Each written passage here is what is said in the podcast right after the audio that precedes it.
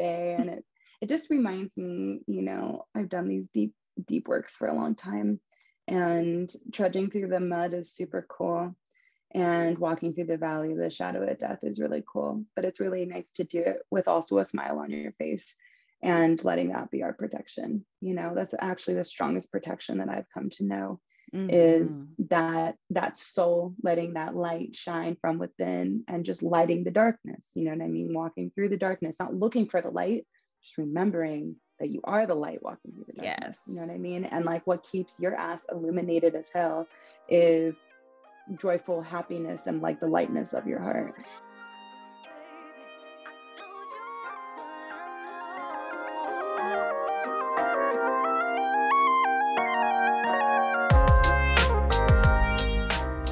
Hey, loved ones, welcome to Naked Conversations a space for you and I to meditate, strategize, and dream of the tools needed to transform into radical selves. I'm your host, Martisa Williams, free being, radical wayshower, and liberation doula.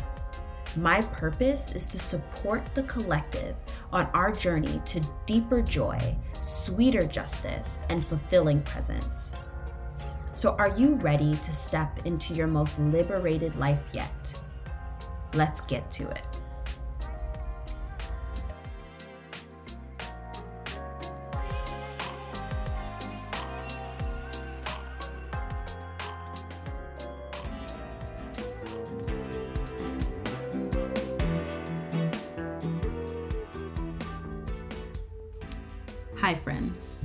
Over the past year, it has become abundantly clear that our world and our communities are in desperate need of some healing.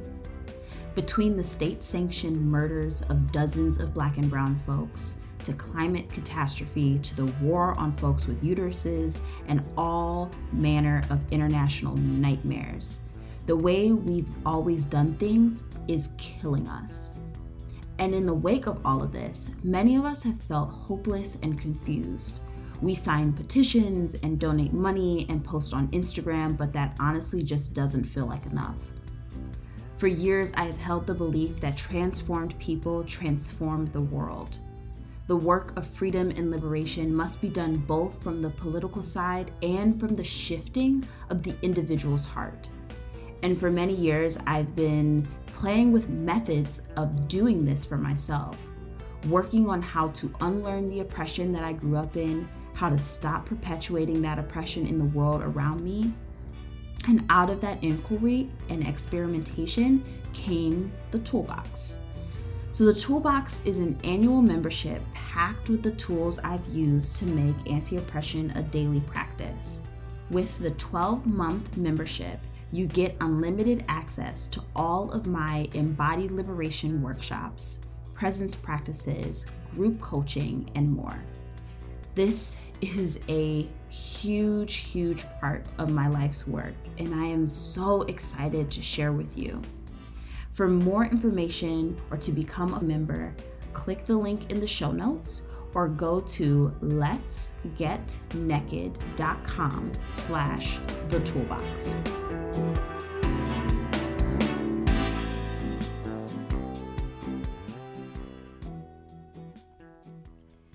Hello, dear ones. Welcome back to another episode of Naked Conversations.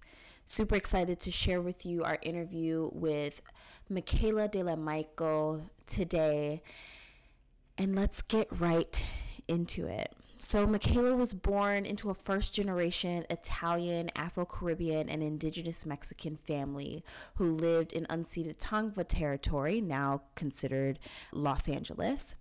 Her education comes from years walking the paths of sacred intimacy work, temple arts, circle keeping, Mexican ceremony, and womb care facilitation, all under the care of teachers and guides.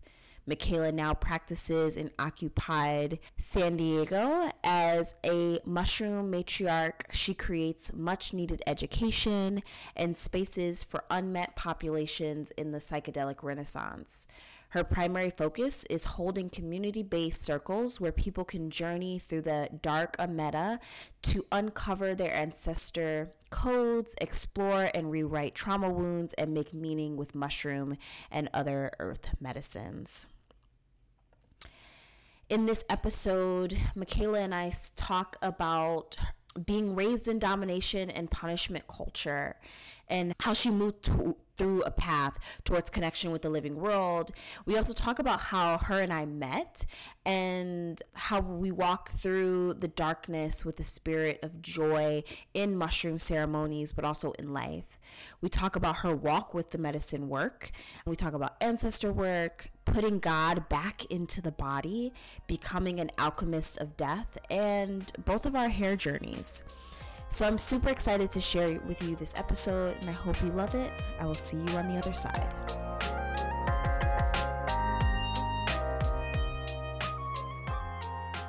All right. Hey, Michaela. We had all the tech stuff, y'all, like all the tech stuff. We start, this is the second time we're starting. So we're doing great.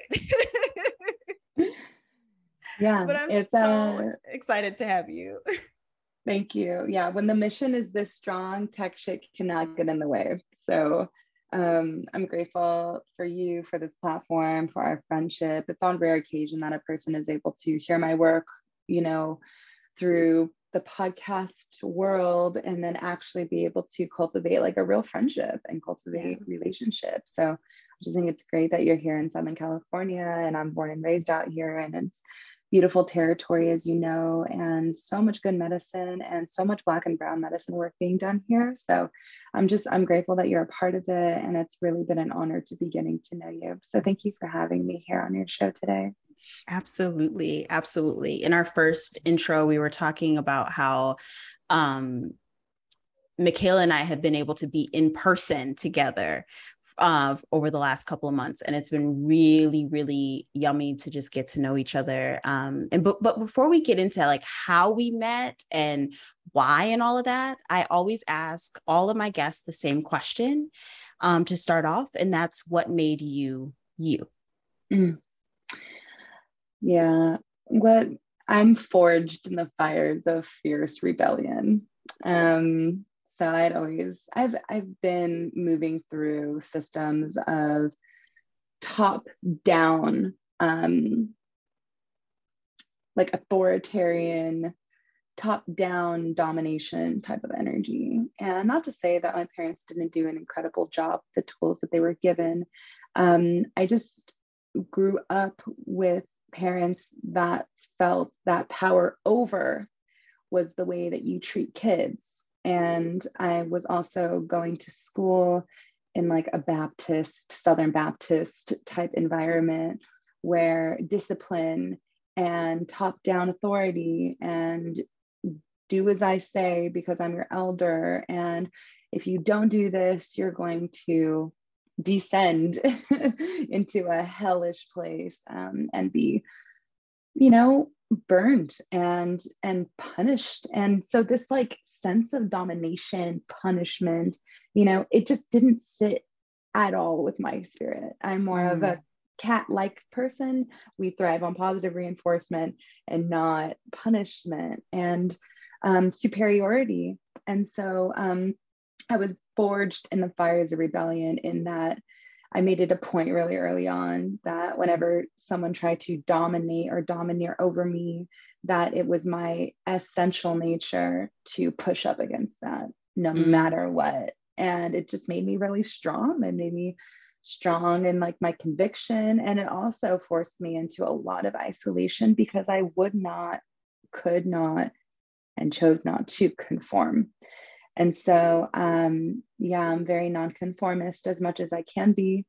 And um, what made me me was a desire to commune with a divine force that was non hierarchic.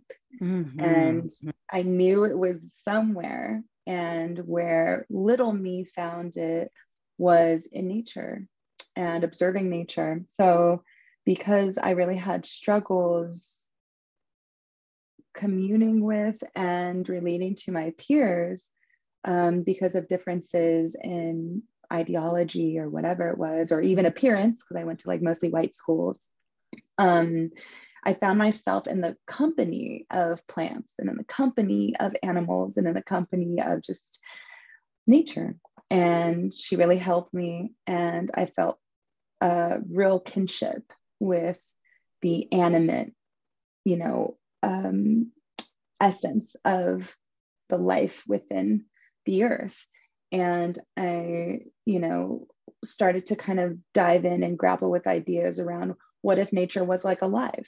Because in my school, in Christian school, the only thing that are really animate and have soul is man, is are humans.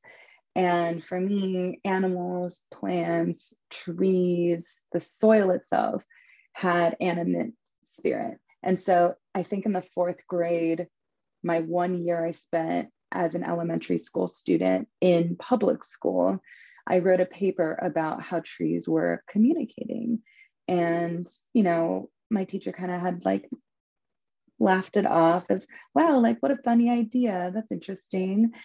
And then, you know, we find out many, many years later that they are, in fact, communicating and are perhaps not communicating in the same ways that human beings are, but are, in fact, inextricably tied to one another in a kind of non human system. And so, um, for many of us, starborn people, people who feel like they're outside of the loop of things here on earth sometimes, because we've been sent here on assignment, like we come with these knowings and so what made me me was also these know these knowings that had been downloaded into me really early mm-hmm. on that i feel my education that i went through was trying to program out and had a really hard time doing so and when i found the mushroom all of that that i felt was true um, was reaffirmed and I got to remember a lot of the things and honestly some of the things that I kind of was forced to forget too.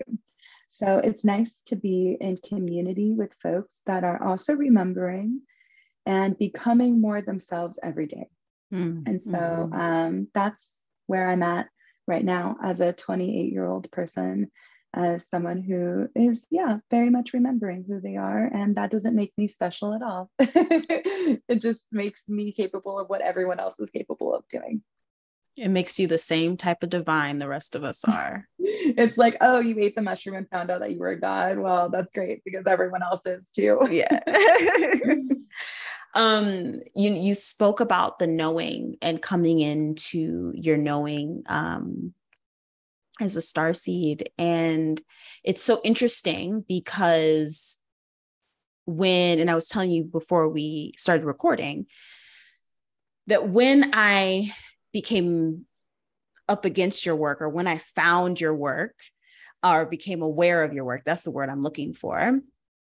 What jumped out of the speaker, my headphones, my earpods, was your knowing. I felt it so deep in my own spirit that I was like, ooh, this woman understands.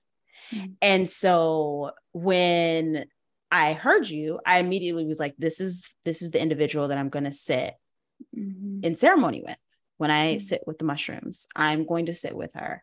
And so as the divine orchestrates, I was able to sit with you. Mm-hmm. Um, and that's how we met.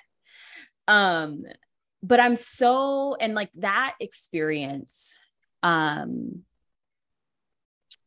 was unlike anything I've experienced before, where I was able to be so it I'm, I'm I have a hard time articulating mushroom or medicine experiences. I think as many of us do, um, but there's something here that I find uh, I was really afraid. That's where I want to start mm-hmm. with. I've always been really afraid of quote unquote drugs in general, mm-hmm. coming mm-hmm. from a family of that many members struggled with addiction. Mm-hmm. I had a story in my head about what drugs do to people. Mm-hmm. And then finding Aya a year mm-hmm. and having an experience where I came into Aya just like terrified just terrified. Mm-hmm. And so my experience with her was really characterized around that fear. And then going through a lot of life shifts, losing someone dear to me who raised me in the process, and then coming to the medicine with you, mm-hmm. what I was struck by was how joyful I was led into the medicine. Mm. Like, I don't know if you remember how like we're singing and laughing, and that's that's like all the hours before leading up into sitting. Mm-hmm. It's joy. And mm-hmm. that characterized even in the like deepest moments of being with it. Like I had mm. a big cry at one point that I can barely remember, just remember everybody being around me. Mm-hmm. There was joy. There mm-hmm. was deep joy in the release in the process. And I characterize that so much, or I attribute that so much to your be to you being so in alignment with your own knowing. And I'm so grateful for that. Mm-hmm. I feel mm-hmm. so deeply grateful for that. Mm-hmm. But I'm so interested where did you learn this? Who were your teachers? Where did mm-hmm. this spirit come from or was nurtured? You know, we know where it's come from, but where did it get nurtured and developed in you? Thank you. Um man, the spirit of joy is so good. I do remember that just that uplifted feeling that we were all very much in that night, especially when singing the song when we're serving out serving out the medicine and mm-hmm. the Beonananka Yolotsin and like, you know, our brother was like drumming on the djembe and it it just reminds me, you know, I've done these deep, deep works for a long time and trudging through the mud is super cool.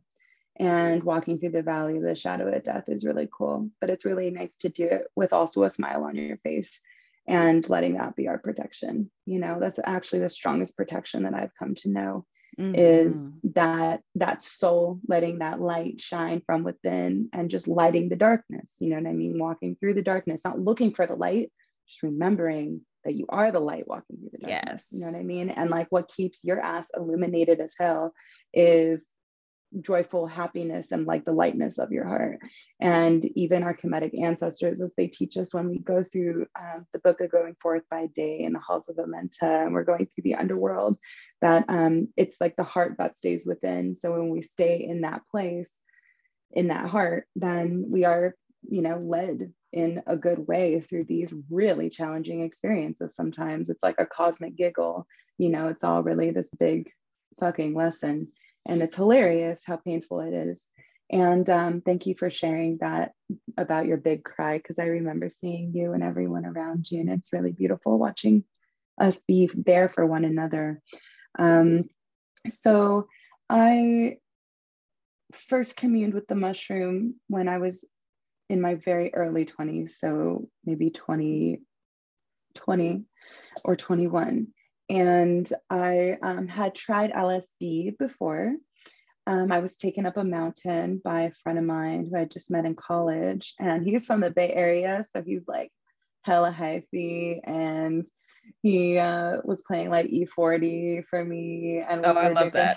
we were drinking like Hennessy on acid and just talking, and I'm like crying and I'm laughing, and I'm like kind of a handful for him, but he just really stayed with me while I, you know, had multiple emotions at the same time, which is very, you know, synesthetic, you know, hearing colors, seeing sounds. It's just like also feeling joy and immense sorrow at the same time and like melting the borders of your brain and like really unifying in this kind of Ometeotl, this duality system where the two parts make a whole kind of thing as opposed to they fight each other it's they complete one another. So you know these terms that i'm using now have been because my early exploration into entheogens was predominantly led and guided by white hippies which were the people that like i was spending time with because they were kind of the closest thing that i could find to like a liberated artistic creative people. Mm-hmm. Mm-hmm. And I yeah spent some time in that space, hanging out in like Santa Monica and LA, you know, in LA and Venice Beach, and like going to Venice Boardwalk on mushrooms, and that was interesting because I found out really early on where mushrooms feel good mm. for me and where mushrooms do not feel good for me, and like large crowds in public, having to navigate you know, challenging external environments. Like it became very obvious. The mushroom started to communicate to me through my body experience. Oh, I'm feeling very nauseous around this person, or I'm feeling scared or anxious. And that is how the mushrooms kind of taught me somatically hey, listen to your body. This doesn't feel comfortable then why go there? It's not you, it's the environment. So it's time to change it up. And it's the same thing that Santa Maria cannabis, you know, kind of how she led me to be with her. She's like, now, girl, you're the lonely stoner. Sorry, like you get to just go hang out in your room and do and do altar work. You're doing altar work, you're talking to your ancestors, you're stretching, you're breathing, you're not like in the club or like whatever it is.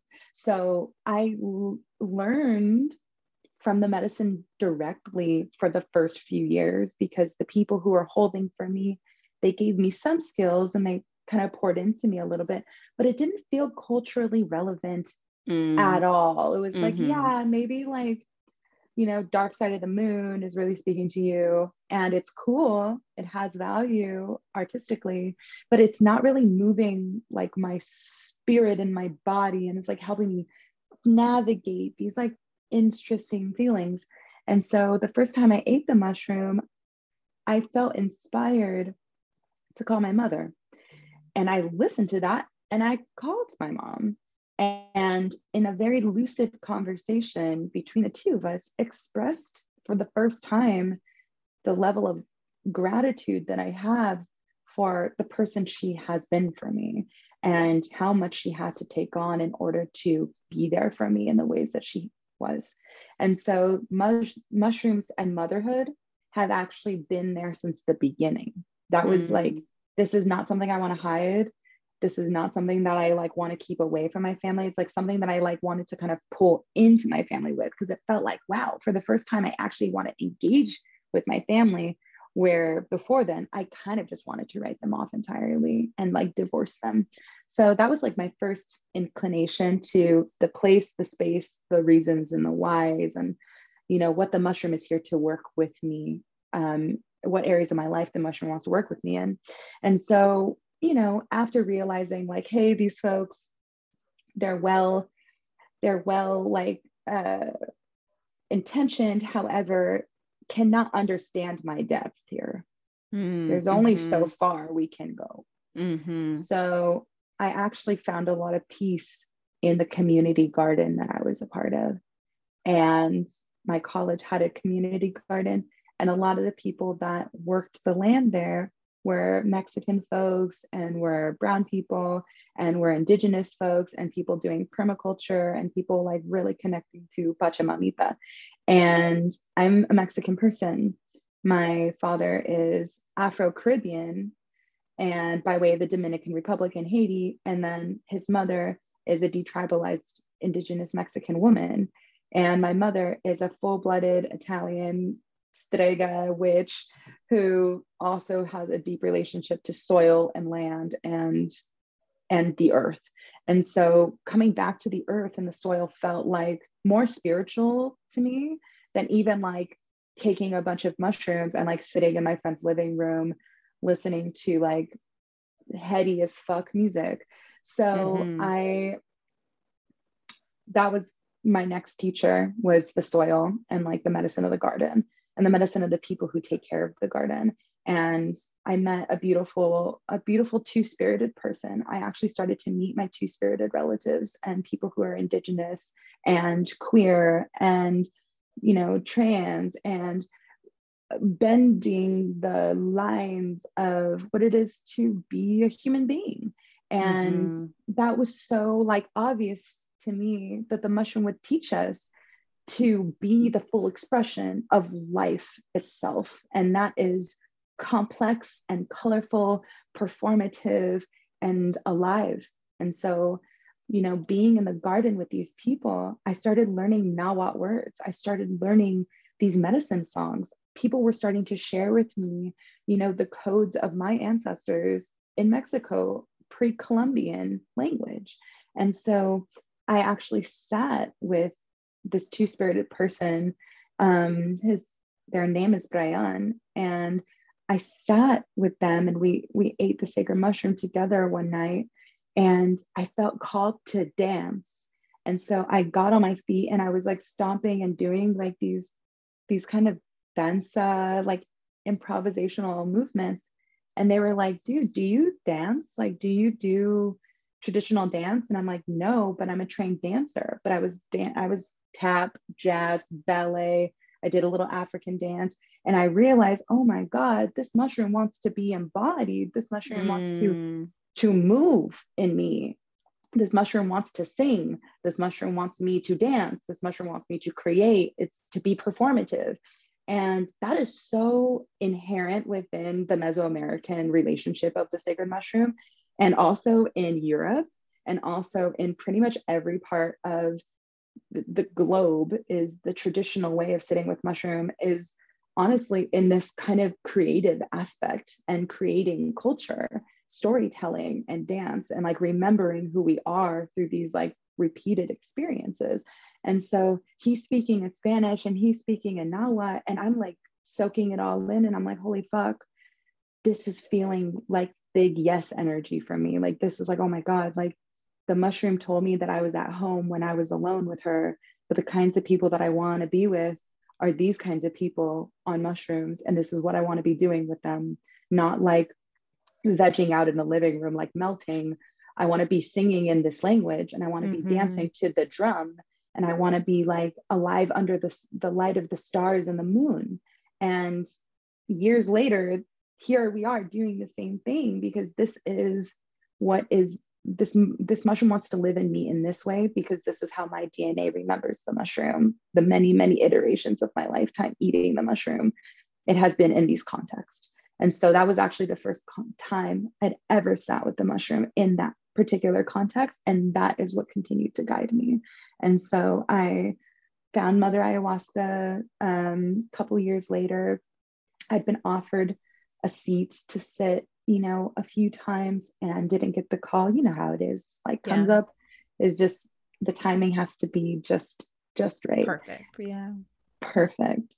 And so I divorced so many people from my life after I met the mushroom. And that is a very powerful way that the mushroom works with us is actually the mushroom has a very cleansing, uh, very cleaning and purifying um, action about it sometimes and in its nature wants to purify and so it purified my life by mm-hmm. putting me in a headspace and in a body space where I kind of just wanted to be fucking alone all the time. And that was fine because then I could kind of dig in and nurture this deep inner world and really situate myself and build a relationship with the mushroom.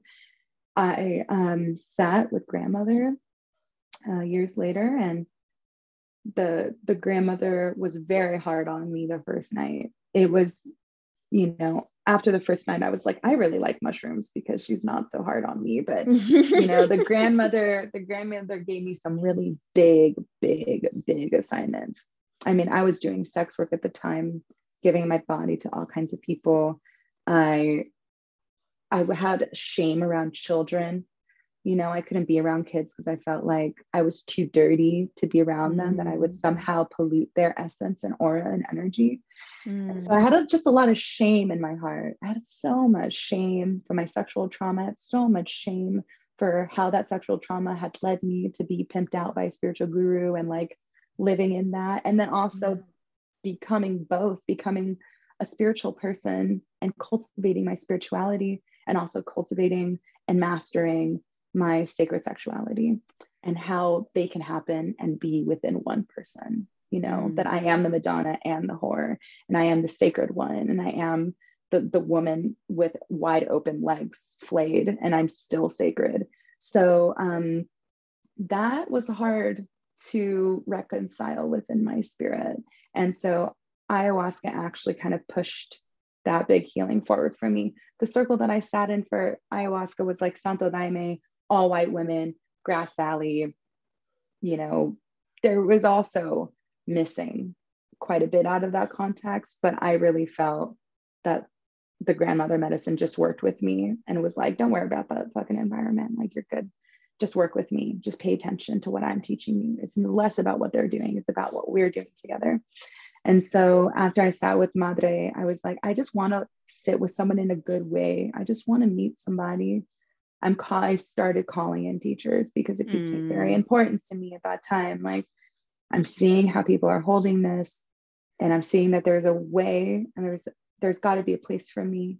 So I actually met my Yoni steam teacher and that was surprising because I didn't think she would have such a big role in my entire life, but descending into the body, going and listening to the womb and listening to the cells and the blood and living from there as opposed to from the mind, like we've been taught we need to be doing, completely reconstructed what is sacred for me. And mm-hmm. so I called in my Yoni steam teacher, and I've been in her tutelage for seven years. So she's someone I constantly relate with, learn from, and she's been my ride or die. She's been my ongoing teacher. Star Lily Sister Nova Birch of Star Lily Yoni Steam Ministries is my teacher of descending consciousness and taught me and integrated me back in with my Kemetic ancestors, my ancestors of the Neteru, my ancestors of ancient Egypt, my ancestors of um, also the Maroon women of the Caribbean, um, knowing, you know, the fierce resistance that was held in the Caribbean during the enslavement, and that that is my blood and that is my heritage. She's, she's also a Native American woman, and so she carries in her bones these like understandings of the land and the sacredness of the land that we live on. So she was like the perfect teacher for me, and remembering that I am these people, that I am an Indigenous woman, that I am a Black woman, that I am a European woman, and that I'm radical and that I have resistance in my bones is been my greatest teachers as well. So after I found Star Lily Sister Nova, I then sat in a traditional um, Nawa Mexica circle. So we know we're singing in Nawa, we're sitting around the fire, we have the sacred drum, and we're singing in mostly Spanish. It's translated, you know, from Spanish. So sitting in sweat lodge, sitting with hikuri, which is peyote, um, sitting with the teonanácatl, which are the sacred mushrooms that are not cultivated. These are grown out of the ground in Mexico and are only picked by children, los niños santos. So sitting with the los niños santos and getting the codes and the memory back from Mexico. Um, it has been a long journey. And I find that with these mushroom traditions, it's really important to get close to the source of your ancestral memory because everyone has one. Everyone has an ancestral memory with the mushroom. And if you're Druidic, if you're from Ireland, you better be going back to those trees. You better be going back to that forest because that landscape looks very different than the landscape that my ancestors knew and are a part of. And mushrooms being ubiquitous upon the face of the earth tells us that every single one of our ancestors had a run in and has a rich cultural knowledge. There's no reason to have to take it all on from another group because it looks fancy or it looks pretty or looks cool because you are in in essence when you run towards a part of yourself you are running away from another part of yourself and so harmonizing all the parts being the colonizer and the colonized that's a lot to live in in your body and when you become a bridge keeper for all those bloodlines, then you can really start to access where your power is. And that has been my greatest teacher, my ancestors and the mushrooms. Hmm. I just need a minute. yeah. It's so you there was so much there. The big piece for me, there's so many parts of it that I um that reflected in my own story, my own experience. Um, the big piece is the way that the medicine both my experience with the mushrooms, my experience experience with Mama Aya brought me back to my ancestors, brought me back to my people. Um, feeling them so, so deeply in my experience, and then bringing them past, like when I'm stepping out of ceremonial ceremony doors, experiencing through my waking life. Um, it's interesting because I feel like so many people are talking about ancestor work these days, um, which I think is beautiful, beautiful, beautiful. And I think that there's a lot of interest in how do you engage with your ancestors how do you get back connected um, how do you find those codes again mm-hmm. and i'm interested to know if you have any support or ideas of ways that folks can begin to um, come back into alignment with that yeah absolutely. So the worlds they overlap.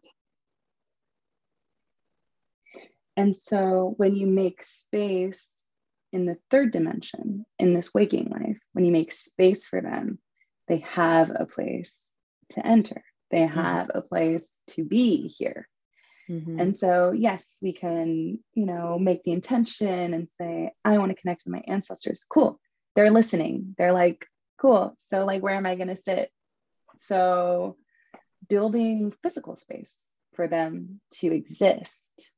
I usually tell people when they're like, What's the first step? Well, first step is obviously the desire, mm-hmm. but walking the bridge is setting up your ancestor altar. That's like pretty foundational. And it doesn't have to be fancy, it doesn't have to be super elaborate. Mine is really simple. But it means that you are engaging with them regularly and that you are engaging maybe if you don't have physical space but engaging in their stories. You're telling stories about your great grandfather you are remembering a quote from your uncle who passed away. Like you are keeping them alive here and that is an incredible way to like weave the worlds and make the realities emerge is like they are literally living here through their teachings through their mm-hmm. memories through mm-hmm. their stories and so if you don't have the capacity to like erect and hold and keep and feed and water and light candles for and give food offerings to an ancestor altar remember that you are the ancestor altar and so your stories, your songs, the way you dress, the way the tattoos you have on your body, the way that you express yourself on the physical level is also a way to venerate the ancestros and um, ancestral songs. So, learning a prayer in the language that your ancestors would have spoken can be very, very helpful as well.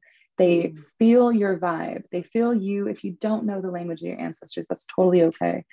But when you do conscious effort to solidify a bridge between you and them through actionable steps and not just wishing and intention, then their messages start to become clear. And I think what comes second after those things, after you do the call out, after you say, Hey, where are you? I want to know you, is like then you start to actually pay attention to how they communicate with you specifically because every person receives the messages in a different and nuanced way. Some people have the gift of sight, they see them. I have cousins that can see them. I have family members that hear them in their in their ears. Have they come to them in dreams? They come to them for me. It's very in the cuerpo, it's very in the body. So if I ask to be with them, I start to kind of like, they animate me. They animate, they do what they want me to do with my hands. They move my body. I can look through my eyes and I don't see my hands anymore. I see mm. someone else's hands. So that's years of being like, how do specific ancestors show up for me? I see mm. my dad and I hear him in my ears, but I feel my great grandmother. So this is like advanced shit, but the first thing is to start to pay attention to how they show up. And the first step is the intention. The second step is taking actionable steps in the third dimension, actionable uh, ways of cultivating third dimensional reality for them to exist in. And then thirdly is to learn how they communicate with you and then communicate with them through those means and to keep those connections really strong. I love that. It's so interesting uh cuz my my experience like being in relationship to my ancestors um I feel the strongest to my sister cousin that just passed. Mm, yeah, I remember you shared about her. I feel her like all the time, specifically like in mm. a joyful moment mm. where like I'm like I, I get visions like I'll get a full vision of her mm-hmm. of like what she's doing or how she's laughing or how she's responding to the situation. Wow. Right? Mm-hmm. My grandmother is always evoked in my body some mm-hmm. like in in one way or the next like she'll yeah. there's many times where i'll feel her often behind me on my right shoulder mm-hmm. I have feel her hands on me mm-hmm. and then she will li- it's like and and the women her daughters right can all do this is where we can evoke her in the way that we speak in the sayings mm-hmm. that we say yeah. in the energy that we bring into the room Mm-hmm. I'll be mm-hmm. like, ooh, that's Beatty right there. Okay. Mm-hmm. like real yeah. deep, real yeah. deep. Yeah. Um, that's what's so beautiful is like the ancestor work, the magic and the medicine of it is that it's an all day, every day. Yes. and it's not separate from you.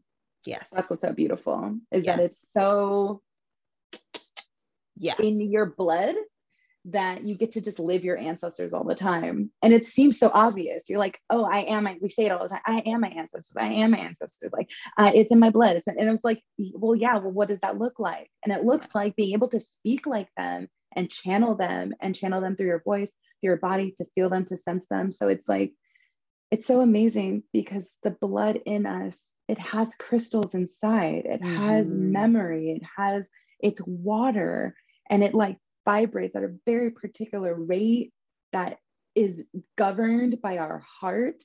And so it's so incredible that we are not machines, right? Mm-hmm, mm-hmm. We are soul, like we are spiritual matter. We are like spirit made into matter, you yes. know? And so through everything that we do, from the excrement to the to the period blood to the saliva to the sex it's like all matter of spirit yes and this okay is descending this is descending consciousness like 101 like yes it's that I love that. And we're absolutely getting into that. But one thing I do want to say for the listeners who are listening and are like, these women are hella woo woo. I don't, I'm like, don't understand. Look into epigenetics. Like yeah. this is the science. Look into epigenetics, look into genetics in general, and understanding how, on a quote unquote scientific level, we are our ancestors. We are the um, out picturing of all of, mm. of, their choices, the ways they live their life, their environments, their spirit, their joy, all of it. Mm. On a scientific level, if that's the level that you need to read it at, the the like the science is also there too, along with the spirit, mm-hmm. right? Like those two things are yeah. not separate. Um, mm-hmm. which I find so powerful about the place that we're in right now, where science is literally reflecting all that we know in our bodies mm. at the same time. Mm. We are in those days. We're, we're in those days we're in that we're in that time right now yes and it yes. feels dope to be back you know mm-hmm. I mean? it feels mm-hmm. cool that the assignment showed up and that all the right people are like coming up and we're like oh shit we're here, we're doing it. This is what we came here to do. Like, look at us. Like it's it's our time. It's yeah. so our fucking time. Yeah. And I just love the ideas that are that are coming up out of this generation because I'm like, fuck, there was no other way. Like we can't see our way out of it with the same kind of thinking that we've had, the same kind of like endless pursuit of extraction and escape and um, fucking up your mom's house. You know what I mean?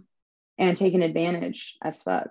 So, you know, part of indigenizing is coming back to mom. It's coming mm-hmm. back to Mama mm-hmm. Earth. It's coming back to yeah, matrilineal, non-hierarchic, circle, womb, portals, magic mystery. I mean, it's like it's FernGully for real.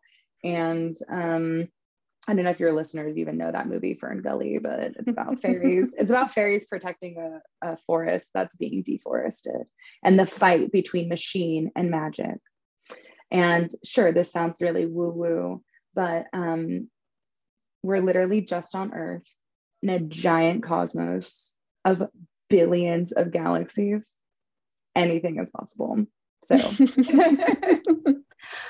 thousand percent. Let's talk about ascending versus descending consciousness. So, I, this was the piece I was telling you in the Medicine Stories podcast that you were on that you talked about. And I was like, I have never heard it spoken to like this. Um, and I've always been interested in it because there's so many threads for me. Mm-hmm. Um, I've spent a lot of my life trying to ascend, right? Mm-hmm. From the meditation to the yoga, even though the yoga I really feel like was my path towards mm-hmm. descending consciousness, right? Mm-hmm.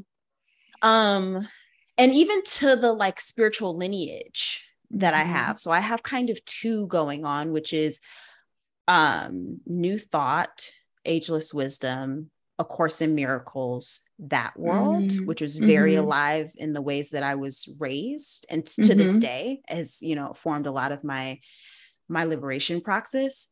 But then also the like Black Baptist Church.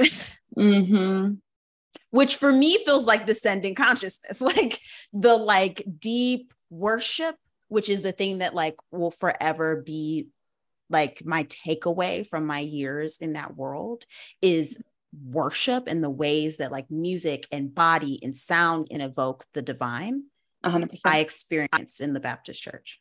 100% yeah. um but i spent a lot of time like being like this is the way though like yeah. they're over there talking nonsense, like this ascending consciousness, this like we have to transcend the world, we need to transcend the body, we need to be beyond is the way to go. Mm. But when I got a deeper understanding and got, got deep into my knowing about this, about spirit, about the divine, about my purpose on the world in the world, it was through my body. Yeah. It was through, I feel the divine mm. here in this mm. body, in this Black queer femme body, that's where I feel spirit. That's where mm. God talks to me. That's where my ancestors talk to me. That's how I know where to move this work that I'm doing in the world. And to me, that feels like almost the meeting place of ascension and descension. Mm. Ashe. You know, I even kind of kick myself a little bit about how limiting even these terms can be ascending and descending, right? It's like we're talking as if the universe operates on like a ladder mm. and it and it's so far more complex than that.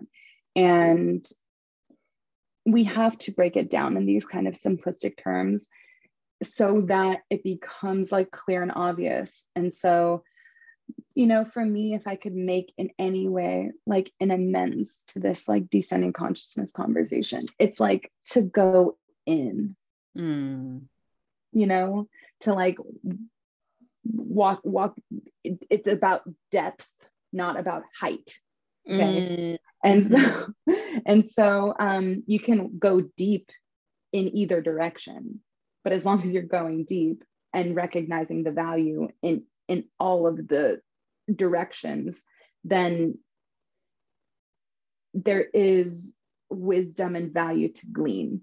And so the way that these structures have been kind of laid out on the new age, because so much of the spiritual system that we are currently living in right now was laid out for us during the like early 20th century like these new age kinds of concepts and the borrowing from traditional culture and this borrowing and this piecemealing and this just kind of like haphazard hippie revolution mm-hmm. you know yoga coming to the west like how do we understand spirituality when you know we're just getting the cliff notes version of so many different kinds and i think that's just like the nature of spirituality in the in north america what is called the united states because as an empire, it had the opportunity to extract whatever it wanted from all over the fucking place and have had no depth at all.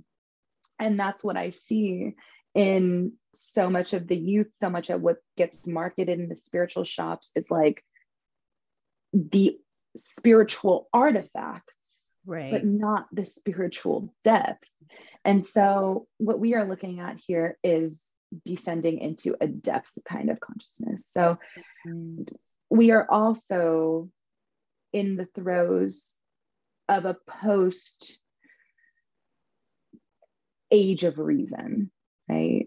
And a post age of enlightenment. So even in Europe, there was like a huge move to reduce the body from a spiritual agent into a machine that could be exploited for labor. And this is sounding very complicated because we're kind of getting a bit like social, you know, sociology and like Marx and like the sl- enslavement of the entire planet Give it for capitalism. Me. We can handle it here at NECA Conversations.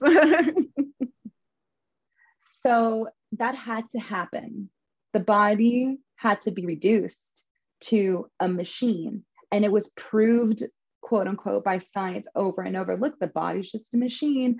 Let's just steal a bunch of cadavers and we're just going to chop it up in a giant amphitheater in front of a bunch of students. And we're going to prove to them that this is just a machine. And for at least 100 years in Europe, this, this relatively new conception was birthed that the body is not spirit. The spirit cannot live in the body. Maybe the body is a house for spirit, but there's no spirit in the body. The body and the spirit are like somehow separate. And that when the body dies, the spirit leaves. Not that they all die together or that they all are part inextricably tied. That the mind and the body and the spirit are compartments of being which is even what we see today body, mind, spirit, body, mind, spirit. Even when people think like you're a naturopath, let's talk about the body and the mind and the spirit as if they somehow are all not the same thing, that they are not operating and functioning in tandem, parallel, and sandwiched and transparently superimposed. And so, this age of reason and this turning of the, the tides power into science, scientific thought, scientific thought of the reality that we live in, reductionist thinking, this thinking that like animals aren't spirit and plants aren't spirit and nothing is spirit, it's all just material in a pointless universe. That's where a lot of scientific mind is seated. That's the basic doctrine of understanding is that it's all mechanics of a machine universe. We're in a computer. And so, you know, when we try to grapple with, but my, but God communicates to me through my body, how can those two things exist?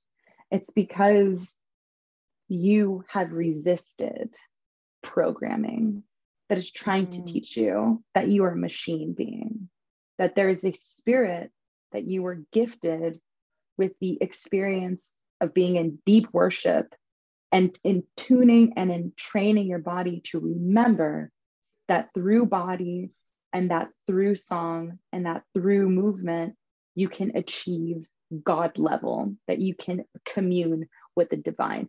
And I feel that this is so disruptive and so inherently African and so inherently indigenous. Mm-hmm. Because when you put God back in the body, mm-hmm. you cannot you cannot enslave. Mm-hmm. That part. So it's it's a tough it's a tough it's a tough unravel. But I think at the most basic level, that putting God into the body gives sovereignty. That's what it means. And descending consciousness means that we are not looking to escape, not the body, not the emotion, not the earth. And lately, it's been operation peace out of this planet. And that's colonizer talk. Because if you are not connected to this land, you are so easy to be pulled from it. Right. But like removing indigenous people from their homelands here with the Indian Removal Act and the Trail of Tears, how fucking hard it was for Andrew Jackson to get indigenous people off this land. Like they were ready to die to stay. And that's how ingrained and entrusted and encrusted we are to this to these territories that we call mm-hmm. home and the rocks and the mm-hmm. soil and the food and the water. And so, not just in our body, because I think colonization would tell us that it's just about me, me, me. Like the mushroom really like makes your feet like the roots of these trees and helps you feel that you are enmeshed with all of the things around you. And beyond descending into the self body, you then begin to descend further into the root system that connects you to land, that connects you to ancestors, that connects you to the soil beings, the mineral intelligence. And so descending consciousness actually is like pulling you into the crystal matrix of the earth. And that is actually where some indigenous people believe that they actually came from the center of the earth that that was the birthplace of the of their original ancestors and when they were asked to come out then they came from the center of the earth.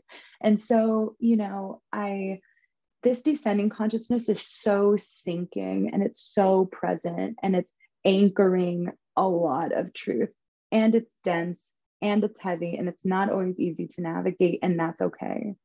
I think the way that these two can function together in harmony is that we learn how to channel both. And I wish your listeners could see my hands because it's very much they have strengths. In Western Tantra and in yoga, we are taught, you know, red, orange, yellow, green, blue by the chakra system. And like we're just kind of encupped in like seven chakras all the time. And like, you know, there's so many more below and there's so many more above. And they're like this vibrational system where you can anchor in and work with the energy of each layer, for example, if we're talking about depth and not height, layer and sink things in from the outside and push things out from the inside. And I think that's actually how humans function. It's okay to be in the realm of idea, ascending consciousness, where the sun is and where the stars are, and where you know ideas are moving rapidly and visions and and expansion are all super available to us. And this is the sky world, you know? And when we then make the conscious decision to now descend these ideas and now encapsulate what we learn in these great visionary states, like when you're on the mushroom, you can pull that energy down like a seed and let it sit in your body and let it sit in your womb and embody the teaching and integrate it into the fabric of your being and existence of life on earth. Our ancient ancestors took codes from stars and brought them here on earth and let them flourish here. They didn't just say, oh, that's a great thing to have. Let me just always spend my time there and never bring anything back. This is the problem of psychedelic tourism is constantly going into those realms and bringing literally zero fucking back and not making heaven on earth like we're supposed to like our ancestors taught us that we should do. Yes. Um, earlier you were talking about the piecemealing of spirituality, like in that like 60s, 70s age. And I think that there's something that I've been thinking about with that. And even where we're seeing today, where it's like we, the colonizer energy of like, well, let's take a little bit of here, take a little bit of there, bring it here. Mm. I so feel like that's um like a, a younger energy, if that makes sense. Mm. Hmm. Yeah. Where it's like through your spirit, like through your depth of your spiritual practice, do you transform and deepen into the lineage that is yours, right? Mm-hmm. But like mm-hmm. there's almost a place you have to start. And what mm-hmm. I feel is that those of us who've been in the doing some of this work for, you know, for some time, you know, relative time is relative, but for some time, um, we're kind of like, oh, interesting. Like they're doing this, like, okay, let's take some chakras here and let's take some this here and let's take some this here and let's put it all together. Mm-hmm. And it's like, I do think that there is a starting point. Doesn't mean it's right, doesn't mean it's just, right? Mm-hmm. But I'm like, I do think that there's a starting point that you begin to grow out of that space. I have, I mm-hmm. guess what mm-hmm. I'm trying to say is I yes. have compassion. I, I have, I have deep compassion for the growth path, the evolution path of that. Yeah. Um, it's like spiritual, to, it's like spiritual kindergarten. Right. Cool. You know what I mean? Like it, it's cool. It, it, it's, it's like a gateway chakras are a gateway drug spirituality yes like, you know it's an entry and i think the word is is like it's entry point mm-hmm, mm-hmm, mm-hmm. and however you enter you know for some of us it's just going to kind of like go over the head or it's just going to be some seeds sprinkled you know what i mean but this spiritual practice that you and i share and that the listeners share and that people have been kind of walking this road in it's like, how many hours have you spent tending your garden? Have you only been gardening because people are watching? Right. Are you gardening because you are here to help things grow within yourself? And for some of us, our mental health is so inextricably tied to the health of our gardens and our internal gardens that mm-hmm. it's not for show, it's a must. And I think it's a must for colonized people because that was the very thing that was taken away in order to make us subservient. It's what gives us power. It's the thing that the colonizer identified that was like, this is what's giving people power. And if we remove them from this, then we can take them.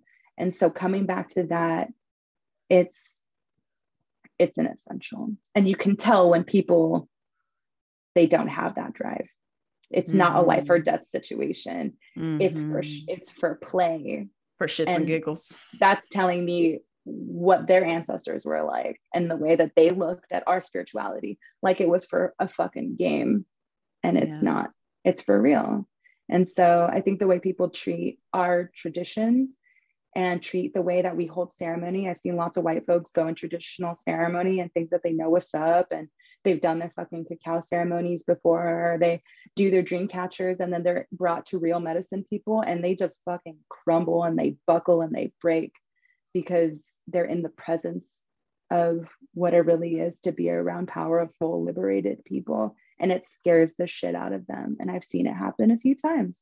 And it's a very humbling experience. And I I want to be compassionate not say, hey, now bend the knee. You know what I mean? Because that's just what they did to us.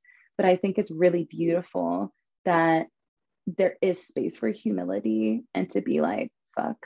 I because think it's time medicine. for yeah, humility is the medicine. It's the medicine. Like that process, like the birth, the death cycle of it is the medicine. Like the colonizer is going to have to die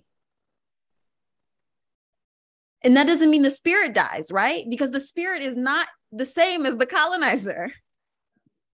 And I think I think that there's just something beautiful, but I think that we're so afraid of death in our mm-hmm. society. Mm-hmm. We don't have like we don't have any way of handling it. And it has become so like clear and embodied in me experiencing death this mm. year particularly mm. but over the last few years of mm. my life experiencing the death of the people i lo- most love right yeah. yeah where i'm like we have no toolkit for how we walk through this and we're so terrified i experience it in myself right like even moments where i will relive the experience of the loss, relive the, mm. the story, the day, right? There's terror mm. that comes up into my body.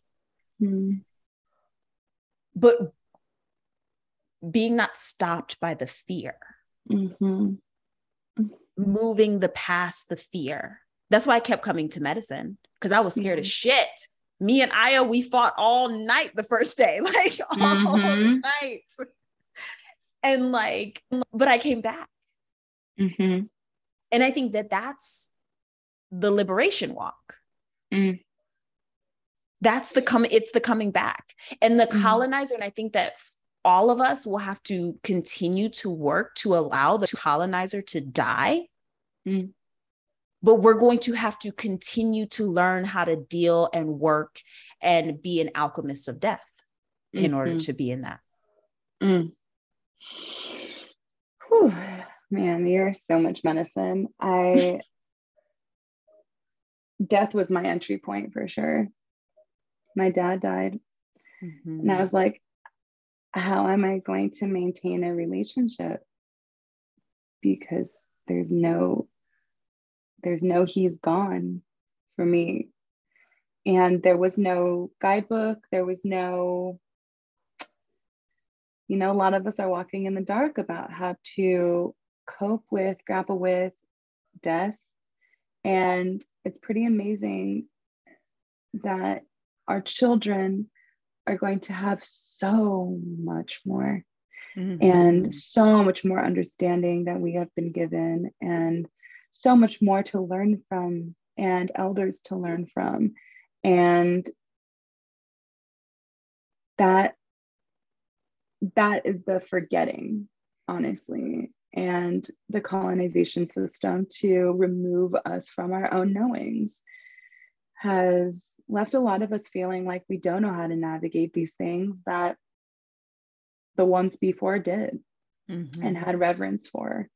And if anyone is an amazing teacher of death, it's the sacred mushroom. I mean, they are the cleaner, the purifier, the alchemists of the forest. And they transform matter and spirit. And when you learn what the other side is like by venturing into the entheogenic realms, the death realms, working with dimethyltryptamine and working with high levels of psilocybin, and you see what's there, it's a lot, it's a lot less scary. And I think, as you said, with every journey, there's kind of a death experience, a death of something, a part of self, the letting, you know, the parts of yourself weather and die, and to celebrate that, you know, mm-hmm. to celebrate that. I think, and I know that in this hyper industrial framework, the death of something, the ending of something means like a potential, you know, lack. You know, we're always in this like anxious state of lack there's not going to be enough for everyone. Well, if you just redistributed everything, plenty. when, you know, there is no lack for the mushroom. And so when something dies in mushroom consciousness and in descending consciousness, there is more space, more room for more life. Mm-hmm. And not only are we afraid of death, but we're afraid of and don't value things like zero and void and emptiness.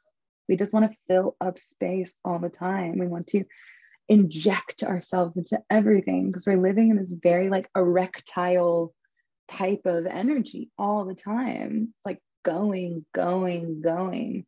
And the void, zero, you know, mm-hmm. Is the most important integer. It is what gives everything value. Where you place that zero can change a whole heck of a lot. And how many zeros you have changes a tremendous amount. So, space holding, place holding, circles, they're coming back in a big way. And we're bringing back the medicine of circle, of zero, of death, of gap, of void, of, of space. And um, these are all very, I guess, ethereal concepts in a way. But I hope that your listeners, a seed is planted in them that there is value in the void, just being the void, not what can I fill and put in here, but having space, the space between your breaths, the space between your bones, you know, and not being afraid of lack and death, allowing for space.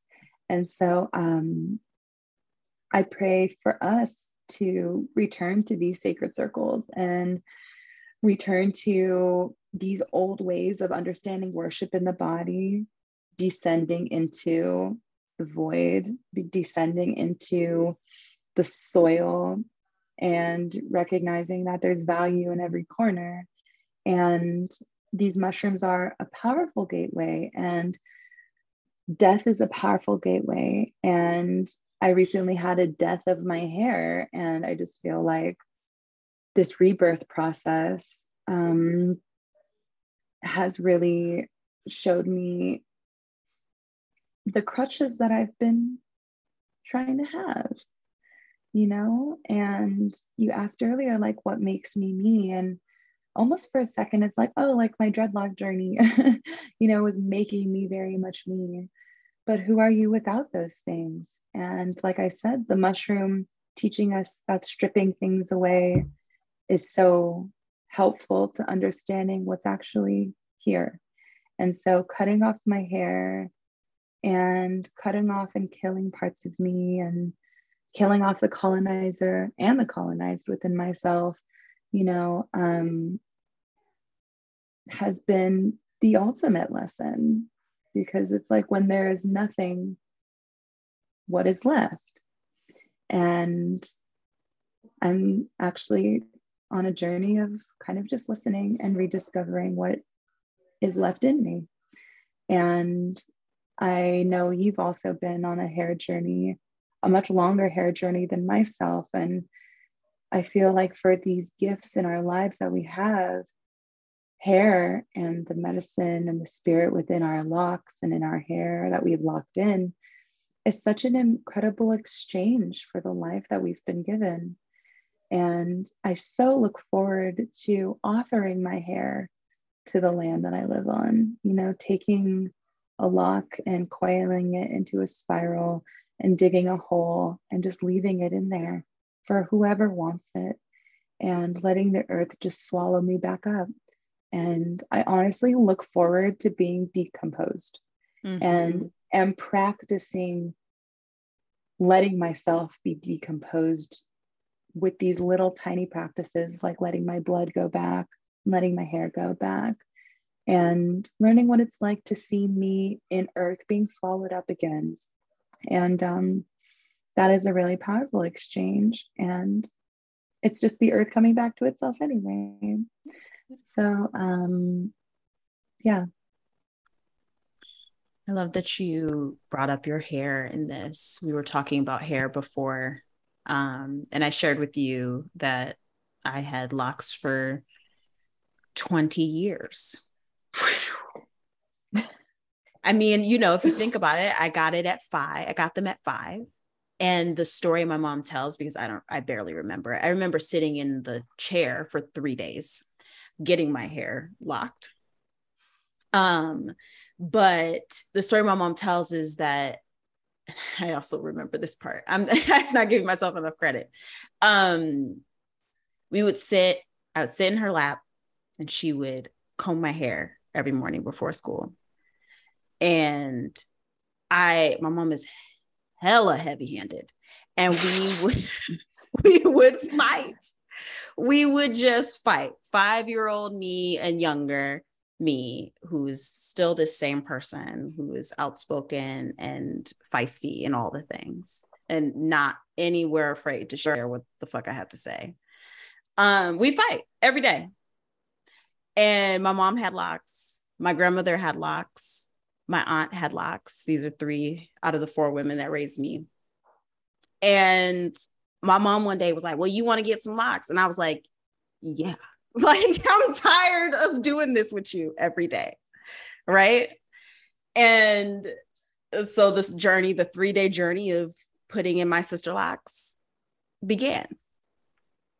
And these are like sister locks before they got really tiny and all that kind of mm-hmm. thing. They've changed since, yeah. but this was, you know, in the 90s. Um, and uh like I had my locks until I turned 25. Mm. And so it was so interesting because there was a moment I, I got cut them right before my 25th birthday. And there was a moment where I was like, um, I don't know a me without these this right. hairstyle. Right. I don't know a version of me without yep. this. Right. And I think a part of my spirit knew I was moving into a new cycle. Yeah. Mm-hmm. And so I just was like, it's time. Like there was mm-hmm. a knowing in me mm-hmm. that was clear that it was time. And so I got them cut and I thought I would cry. I thought I would sit and I would cry and be mortified at my decision. That's what I was preparing myself for. Mm-hmm. Um, and I had none of that. Mm. It was just mm. joy. It was just joy.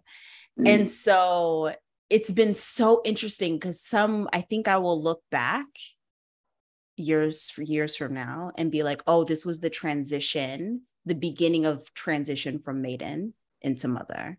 Mm. Like it was mm. the like seed starting of like it's time to let that go. And people always ask, like, did you keep your locks? Did you keep them? And I had no desire to keep them. Yeah. I was like, it's it's yeah. done. Yeah. There was completion for me.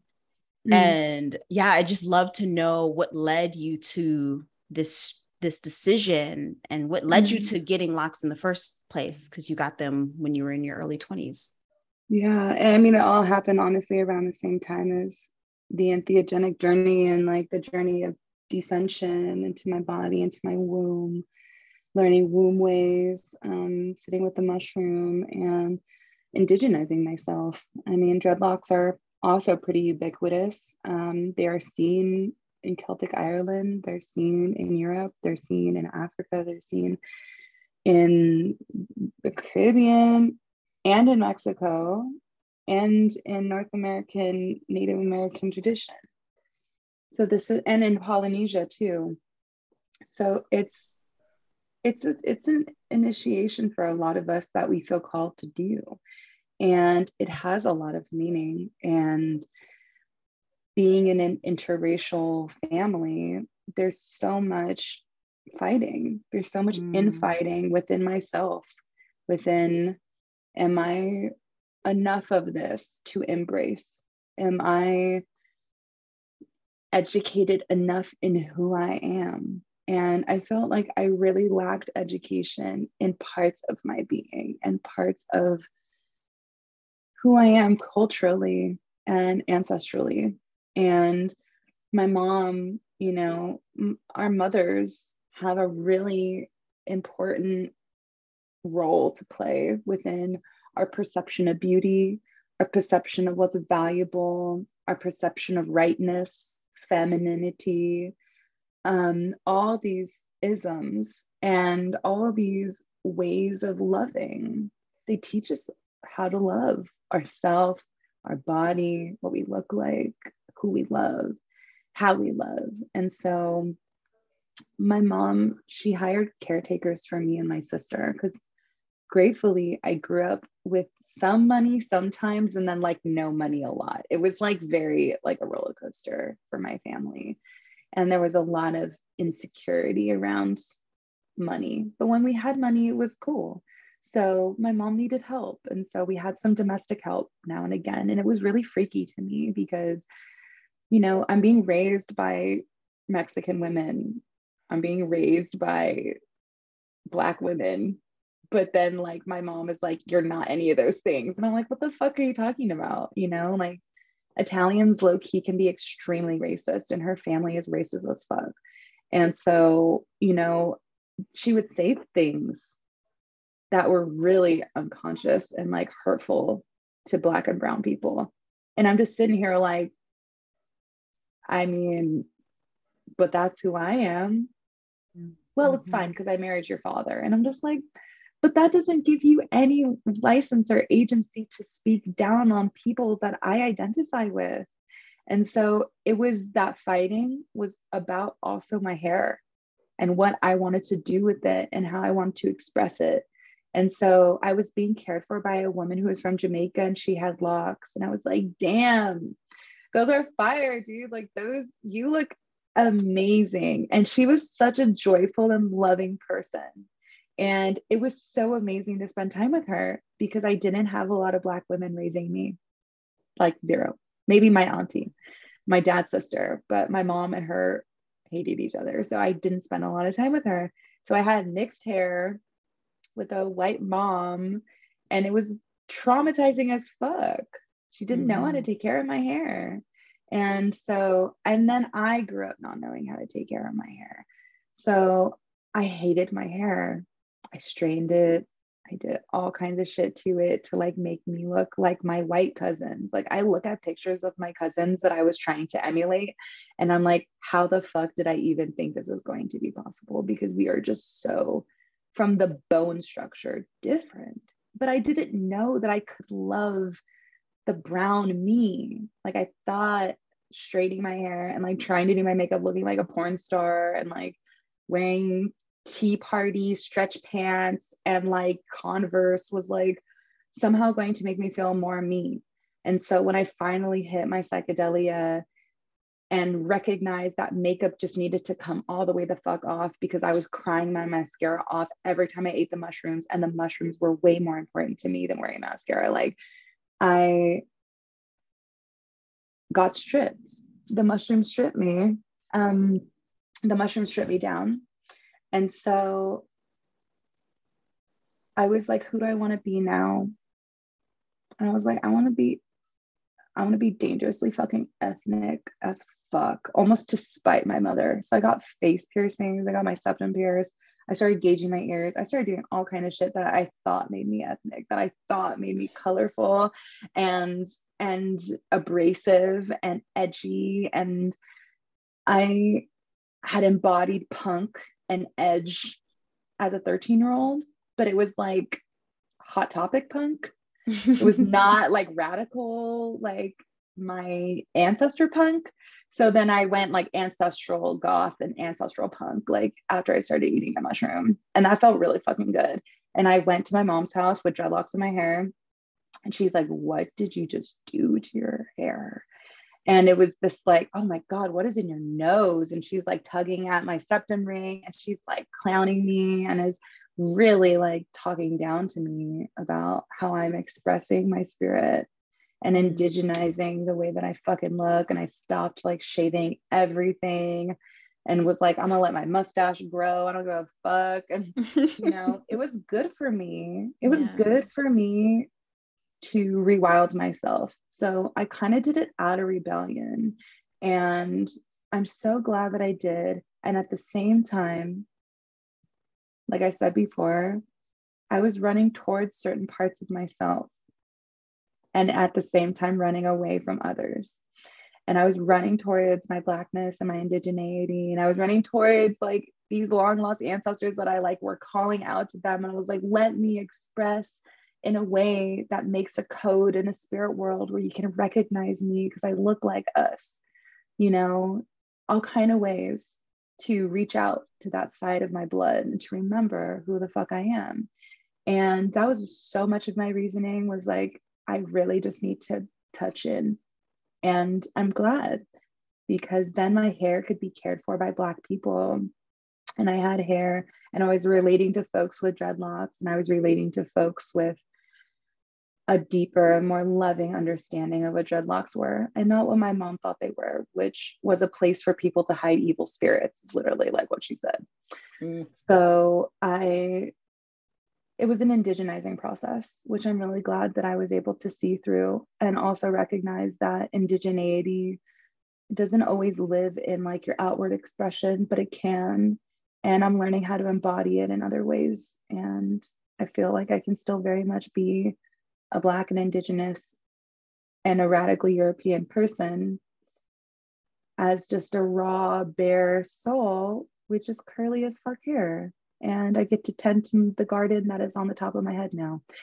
And just like you were saying, like, I'm sick of fighting with you, mom. Like, just put the locks in so I don't have to deal with this shit. Is like now I actually get to turn to the sides of myself, which is this curly ass, frizzy hair on my head and be like, how do you want to be treated? Because I want to see you. And I want to take care of you.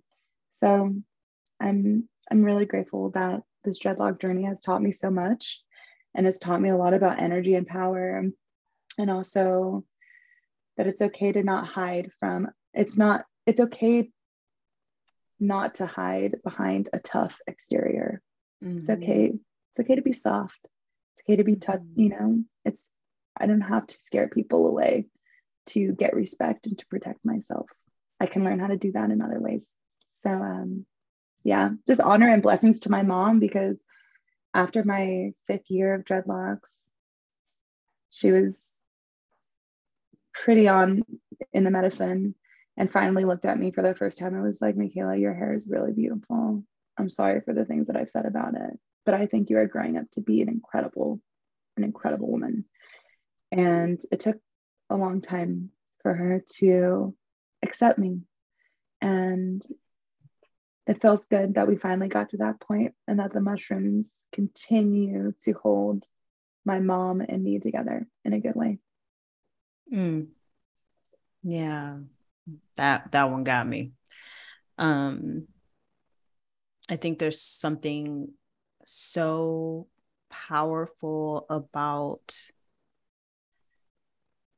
reconciliation and the ability for mother and child to um to come back to one another. And i'm so grateful that you had that. And i have very similar moments with my mother mm. where we were able to like there was able to be uh, amends like real deep honor and amends and respect. And I think, mm-hmm. you know, mm. unfortunately, that seems to be rare. Mm-hmm. Mm-hmm. And it's such a blessing. We such need it in our world so much reconciliation. Yeah. yeah. And it takes, and I'm sorry, I love you, a please forgive me, and a thank you. You know what I mean?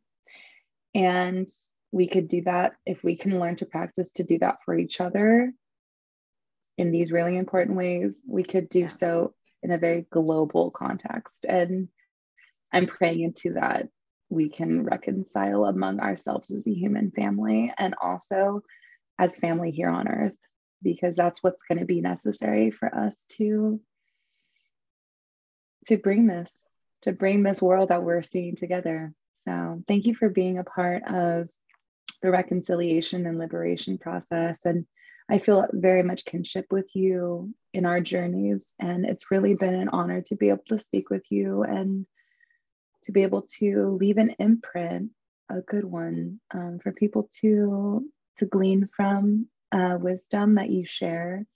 And this is a very sacred mission getting raw, getting naked, getting bare before mm-hmm. each other. And I don't think we actually can, I don't think we can have reconciliation without getting naked and getting bare and being vulnerable. So thank you for allowing me to be vulnerable with you. Oh, yeah. It's my pleasure. My mm-hmm. absolute pleasure. Before yeah. we hop off, I have one last question. Um, it's again another I get to ask all the folks that have been on the mic with me and that's what is lighting you up right now. Mm. Mm. Hmm. I'm I'm really lit. I'm really lit over this uh, unified front that we're all a part of right now. Mm-hmm. I'm really mm-hmm. I'm really lit about that. I'm really lit about sharing ideas with people and having them be like, "Oh my gosh, it's such a good idea. Let's see how we can create that." Or let's like do it. I want to see what you're seeing. I want to dream up with you. I'm loving collaboration right now. I'm absolutely yes. just like in love. And I'm so lit by like the humility of the mushroom people. Like I am so lit by that because like I love when people don't hoard knowledge. Mm-hmm. I love that we're unified in that, that we are sharing, we're sharing people, and we are here to welcome and accept people in. And um, I'm really, I'm really lit up by the nine gram journey that I took around my birthday and the things that I saw and the assignments that I have. And it all has to do with moving with this liberated front towards the world that we are seeing together and being part of that. So I'm extremely lit at the assignment that I have. And I'm extremely lit that you're here. Mm, I'm extremely lit that you're here too. um, tell everyone where they can find you and support your work and love on you. Oh my gosh, thank you. Um, so you can hit me up at um, at Mama de la Mico on Instagram. Um, I do spend a good amount of time on there creating, posting, sharing education, doing a lot of yeah promotion around the things, the ways that you can plug in deeper with me. Um, we have some cool offerings coming up in the future, more long form classes that are coming, which is very exciting. Um, so I hope that you're able to plug a, plug in with me on IG. I'll be posting about that soon. I also have a lot of great like landing pages for education. So my cacao mushroom paste making class is available. Just exchange your um, email address. I also have my entheogenic earth medicine assisted motherhood ebook that I painstakingly wrote with women on psychedelics or whoop. Um, and that's a 57 page document of all the science that I've been able to find and the history and the cultural knowledge that situates mothers breastfeeding, postpartum, and while gestating um, with the sacred mushroom and other entheogens. So that's one of my most important offerings that I have right now. And you can exchange that for an email too. I um, I have a website. It's called mysticjasper.com. And in there, I have tons of blogs. I have a lot of written material.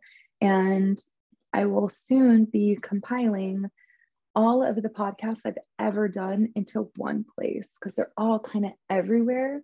And so I'm going to like pull the threads of the universe all together onto a single page and just ask for like support via subscription, like $11 a month, just to like allow me to keep talking on podcasts and like sharing my education this way because it sounds like people really enjoy podcasts. And so for like $11 a month, you'll just have all my podcasts and all the newest ones will be like at the top and I'll just keep it going and keep doing podcasts and teachings like this because I just think it's I think podcasts are just a great way to get education Absolutely. out. And, and they get to support people like you who have such an important mission, which is to catalog the thought leaders of this time. And that is timeless. And so um, those are some ways that you can plug in and support my work and keep a roof over my head. So thank you so much um, for allowing me to, yeah, share with what I am doing. And um, I just look forward to what this brings to us both. So thank you, Martisa, for having me. And it really has been an honor being naked with you. Mm, thank you, my love. Hmm. What did you think, dear ones? I love, love, love being able to talk to the amazing guests that I get to have on this podcast. And I love being able to share with you. So please, if you are not already, follow us on Instagram at Let's Get Naked and keep the conversation going. We'd love to know what your thoughts, your feelings, your responses are to this podcast. So please keep this conversation going. Please share the conversation so that we can get into more ears and spread the gospel of liberation further and deeper.